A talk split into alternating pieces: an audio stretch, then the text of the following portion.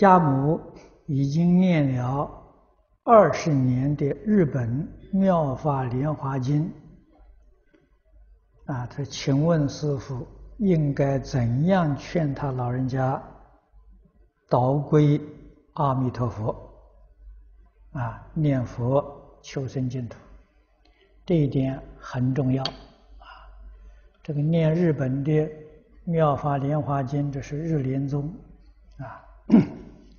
这个最重要的还是要念佛求生净土啊！如果不念佛求生净土，这一生就错过了啊！要把念佛的好处啊告诉老人。